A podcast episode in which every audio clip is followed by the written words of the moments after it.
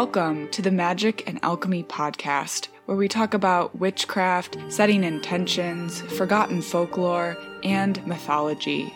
Created by Tamed Wild, magicandalchemy.com is a collection of stories, rituals, and articles crafted by a variety of creators and writers, including myself, Kate Ballou, and my co host, Kristen Lisenby.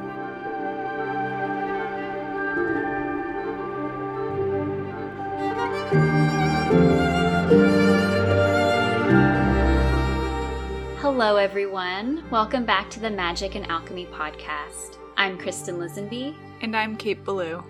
Kate, how was the Catskills? I know you just got back from a long weekend in one of your favorite places. Yes, it was really magical. Uh, we stayed in this A frame that our friends run as an Airbnb. It's actually the same friends I spoke about um, in the Fae episode with the really amazing land in the mountains. And it was just down the street from them, so we were able to spend some time outside talking about the folklore and the Fae of the Catskills. Nick and Alexandra are both doing some really interesting work up there, so hopefully more tales from upstate New York at some point soon. I would love that. It looks like a place where, with the exception of the passing seasons, time stands still.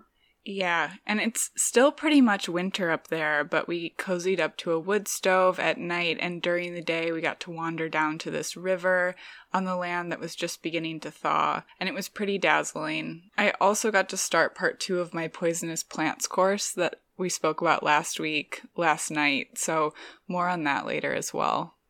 I also somehow forgot that it would still be snowy over there which I think is a sign that maybe I've been on the island too long. But even though spring hasn't quite arrived yet in all of New York, it still looked so peaceful. Yeah, after not leaving the city for over four months, it was a much needed escape. How was your weekend? It was so nice. I planted more seedlings, I read some Carl Jung, I practiced a bit of palmistry, mm. and just tried to be gentle with myself. I've been feeling super restless lately, and most of the time when that happens, I just need a change of scenery or to break up my routine. But I'm sure a good part of it has to do with the change of the seasons too, and maybe even the start of the astrological new year, which I know we're going to talk about in depth today. That sounds like a great weekend. Um, today is an extra special episode because we have astrologer Riss Cottrell sitting in with us.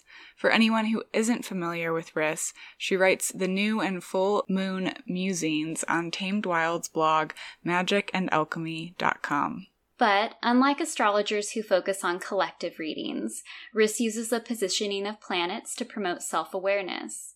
She's passionate about empowering people to make the necessary changes to heal and transform their lives, all the while diving deep into the thing that many of us fear the most shadow work. Along with astrological readings, Riss offers herbal mixtures and magical tools in her Etsy store to aid people on their spiritual journeys. And despite her busy schedule, Riss made time to chat with us via Zoom from her home in Colorado.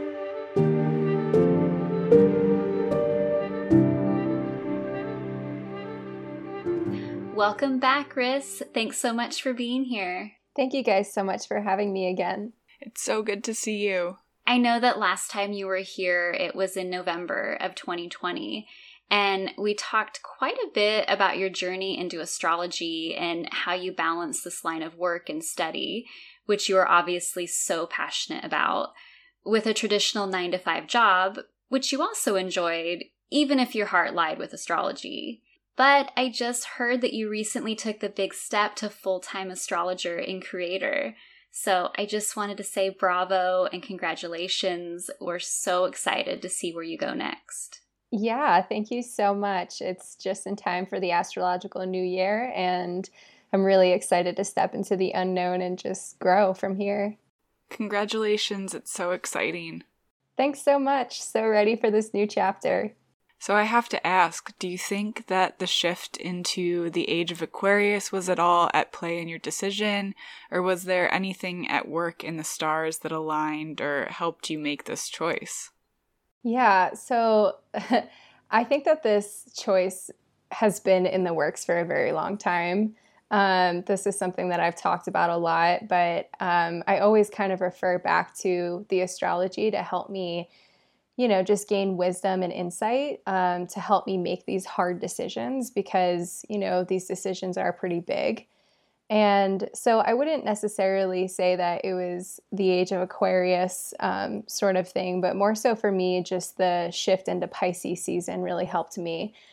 And it's because Pisces is kind of really all about letting go and, and surrendering. It's the last sign of the zodiac. And so it's kind of, it kind of gives permission to let go and to rebirth into something new.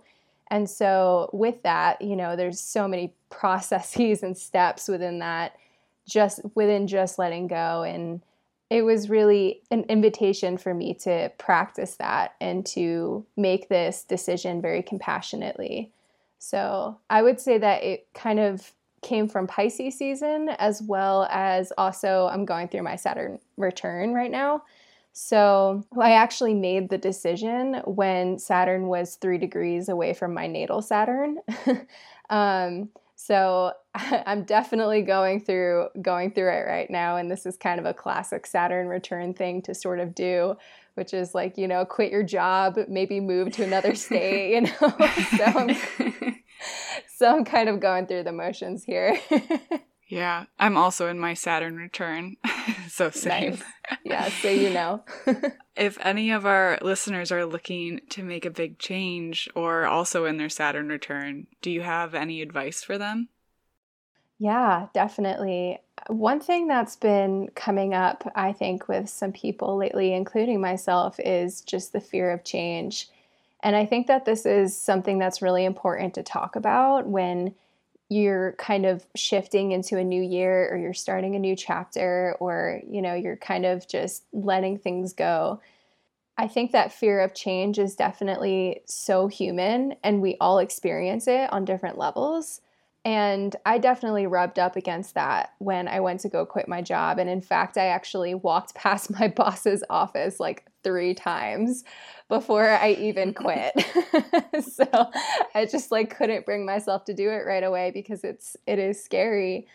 And I think that it's always an invitation to do sh- to do shadow work and to um, just kind of approach your fear with courage and compassion and love and um, to also just not be afraid to let go of what isn't serving you anymore so, the medicine of Pisces is that it really teaches us that it's okay to let go. It's okay to let something come to a full stop. And it's much better than hanging on to something that isn't going to work for the long run.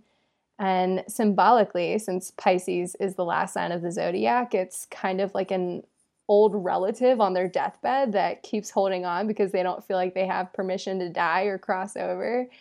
And it's kind of like that. It's kind of like if you hold on to a chapter that needs to die, it's like you're holding on to a body that's sort of falling apart. You know, does that make sense? mm-hmm. Definitely. So, Riss, when you were here last, we also talked about how we can use the planets to generate self awareness.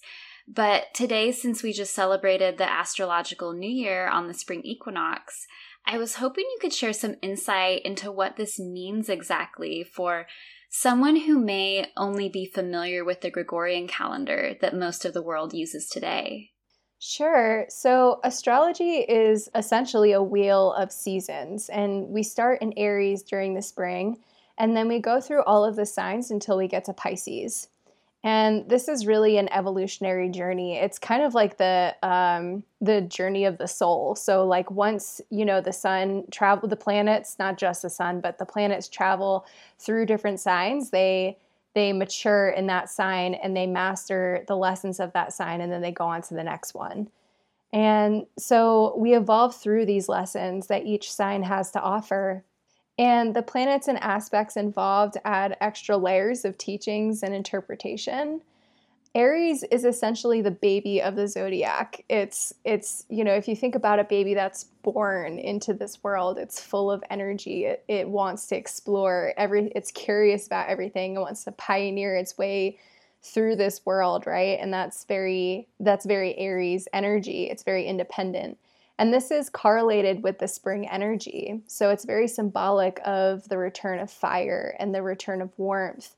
And there's this burst of life and, and, and growth in the spring. And that's really what, you know, Aries sort of symbolizes and how it connects with the spring. And it goes more so, it's more so in tandem with the seasons. So astrology is very much so in sync with with the seasons on earth and the season that is connected to rebirth is also connected to the new birth in the zodiac. So it's a great time to start something new and plant seeds for the future.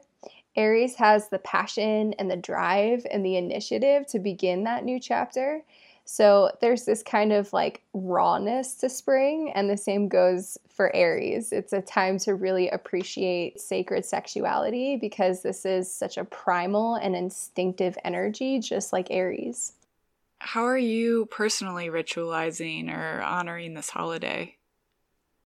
You know, I haven't made solid plans yet, but typically in the past, I've gone out with friends into nature and we've just kind of um, done rituals and ceremonies. And sometimes I paint my face, and I like to paint my face using the colors associated with the sign or the season.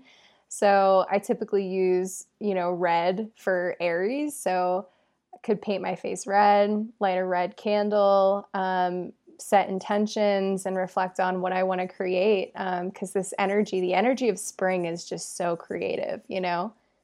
I know that, like you mentioned, the astrological new year kicks off with a transition from Pisces season to Aries.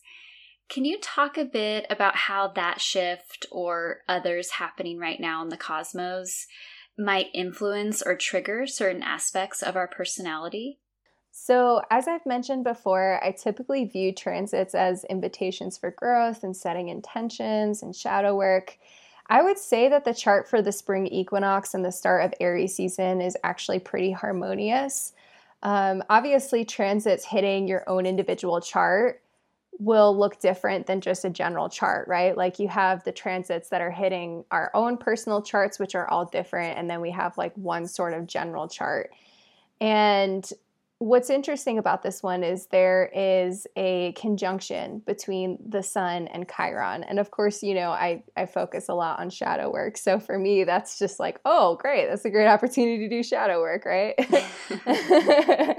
um, so so Chiron is is the wounded healer, and I, I like to focus on that during shadow work. And it Chiron and Aries can really represent wounding and shadow around initiating projects, stepping into leadership, connecting with passion, lacking direction, maybe some feelings around frustration, anger, impatience. So it's really kind of all of those like shadowy aspects of Aries that can kind of come from a wound, right? And so this is actually a really great time to work with the energies, work with the bursts of life, the bursts of growth. Um, and rebirth, and to take a look at where you have blockages around creating um, and moving forward and stepping into a new chapter. What I do really like about the chart is that it's Chiron has supportive sextiles from Saturn and Mars. And I feel that Saturn can kind of bring a maturity to to this this wound and Mars can kind of bring this like drive to to create and heal and move past whatever it is that's blocking you. So I really like that combination. It's a fire and air combination which, you know, those two elements work really well together.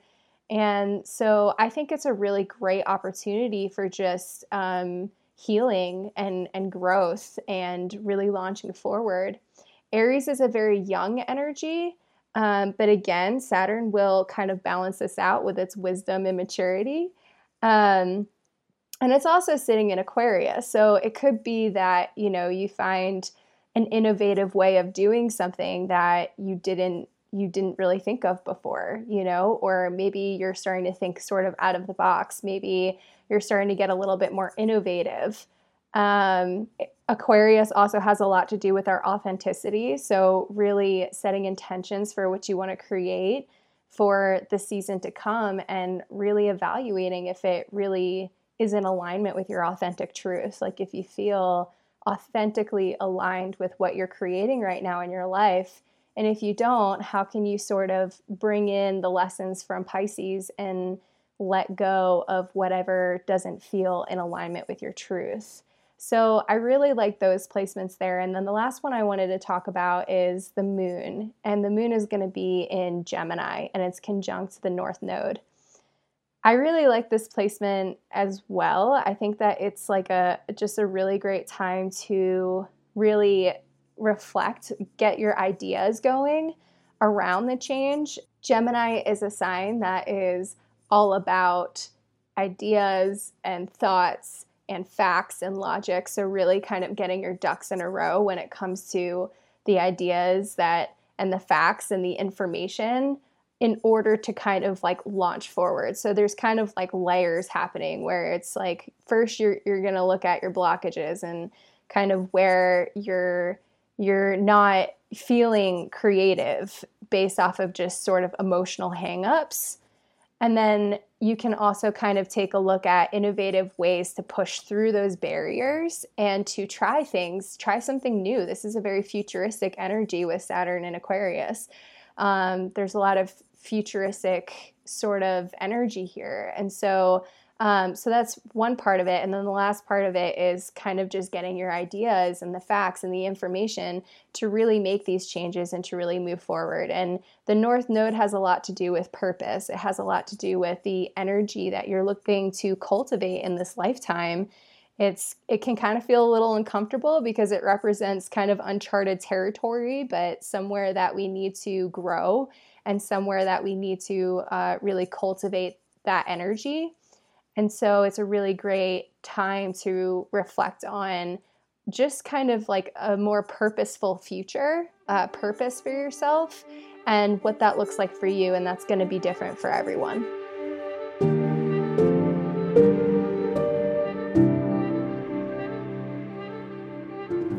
This is all really exciting. I'm like, yes.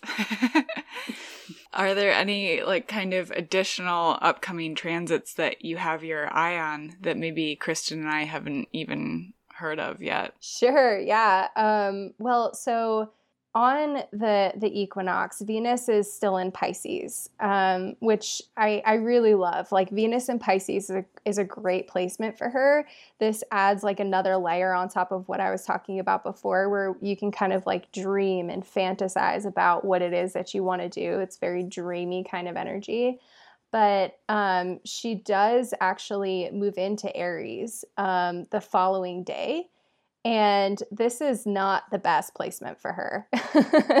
um, Venus does not like to be in Aries, and it's because oh, no. their their natures are just very different. Um, you know, you're kind of mixing like you know this warrior kind of energy with this like soft Venus loving kind of energy, and it just doesn't really understand each other. You know. So that's one thing that I definitely noticed, um, you know, in the very near future and this isn't necessarily a bad thing, but it is going to challenge Venus to kind of show up in, I think, a more of like a masculine kind of way. Um, she's also kind of making this hard aspect to the moon. And so there's just, there might be a little bit of friction and emotional tension there. and then on top of that, you've got Pluto, and Pluto is making this uh, sextile to Venus. So Pluto tends to be pretty intense, but um, I definitely think that it's a great time to focus on your drive and what you deem worthy, right? Venus represents what we love, what we deem worthy, what we deem valuable. And so it's a great time to really initiate and right, this is Aries we're talking about here. Aries is all about like initiating leadership, pioneering, moving forward. And it's really just an, an incredible time to just create. Venus is so, so, so creative. Like she's, she rules art, you know? So she's just so creative and it's, it's, it is amazing, an amazing time to, um, to create. But at the same time, there might just be a little bit of tension you know, around getting your butt in gear, if that makes mm. sense. Um, and so, also, what I like to focus on, of course, is is the lunar cycles as well. And so, um, we will be having a a full moon on the 28th of March, and I actually really love this full moon. Um, it's going to be in Libra. And I, I really enjoy the Aries Libra axis. And that's because it really highlights it gives it's it's just has so many opportunities for growth and change. And it highlights the self versus the other. So it really provides an opportunity to study yourself in relation to other people. So it asks you to study how you're showing up. Like how are you showing up for yourself? And then how is that in turn showing up in your relationship. So if you're kind of not doing your shadow work or if you're not really showing yourself a lot of self-love or taking care of yourself, like that's inevitably going to come out in your relationships. And so this is a really great time to understand that, you know, we're all sort of connected. Um, so I'm really looking forward to that one. It's also a really cool chart. There's a beautiful kite formation happening and I will talk more about that in um, in the Moon Musings article when that comes out. But it is it is a very um, interesting chart, and I'm excited to kind of cover that a little bit more. So, Riss, you just mentioned shadow work, and one of the questions that Kate and I get the most is what is shadow work? How do I do it? And what can I expect? all loaded questions, but I know that you spend a great deal of time with your clients exploring shadow work. And I'm curious if you have any advice for people looking to work with the shadow, especially now as we enter into a new year. I would definitely say to take the lessons from Pisces season and apply them to a new beginning. So, you know, naturally, when we move on to a new chapter, we take the lessons that we learned from the former chapter and then we apply them to the future, right? And we kind of have to be a little careful about this because sometimes we learn lessons that are actually kind of destructive. So I think we have to take responsibility for the lessons that we're actually teaching ourselves. But I think the good lessons to take with us into this next season is um, just the wisdom of Pisces around being so compassionate and loving and empathetic doing shadow work really requires a lot of self compassion and a lot of understanding, lots of unconditional love. And you really have to be willing to set intentions for where you want to be, but also really accept and love and appreciate yourself for where you are right now. So it's it's really important that you meet yourself with love and acceptance exactly where you are right now. And Pisces kind of has a hard time recognizing boundaries. And this is because it does just love so unconditionally. It loves without bounds and it wants to merge with everything around it. You know, it sees everything as one, you know. It's it's very very spiritual in this way. Um, and I would really I would really learn from that energy and say practice sort of loving yourself without bounds. Like loving yourself no matter where you are, like what your circumstances are looking like, how you're feeling. Um, that's a really important part of doing shadow work. And then on the topic of boundaries, also kind of working on boundaries with yourself and the people around you so those are some those are some things I would definitely say. And then also, um, if fear comes up around change and starting something new, make sure you approach that fear as you would a small child, just with tons of compassion and understanding. You can even talk to it as you would a small child because that's really what it is. Is when you have that fear come up or you have like the shadow sort of come up. Really, what it is is it's unmet needs and unmet desires and it's wounding. And so it's really your inner child that hasn't really been met. And so it's important that you learn how to meet it yourself um, because this child is going to feel very threatened and afraid. So that's another thing that I would say. And I think that that it very much so ties into what we're talking about because Aries is the child of the zodiac, you know, it's the baby you, you have to be mindful with Aries because when Aries feels threatened, it can get quite aggressive. Um, it's very primal. It's very, it's all about survival. And that's really kind of, you know, the baby's journey is, you know, it, it, it has to survive, right? And so it's important to sort of tiptoe around that and be very patient and bring in the lessons of Pisces around letting go and releasing old baggage. Um, that's going to be very important also just trusting yourself and building a connection with spirit is super important when it comes to doing shadow work and just moving through change. As someone with a moon in Aries, I can relate. yeah, totally.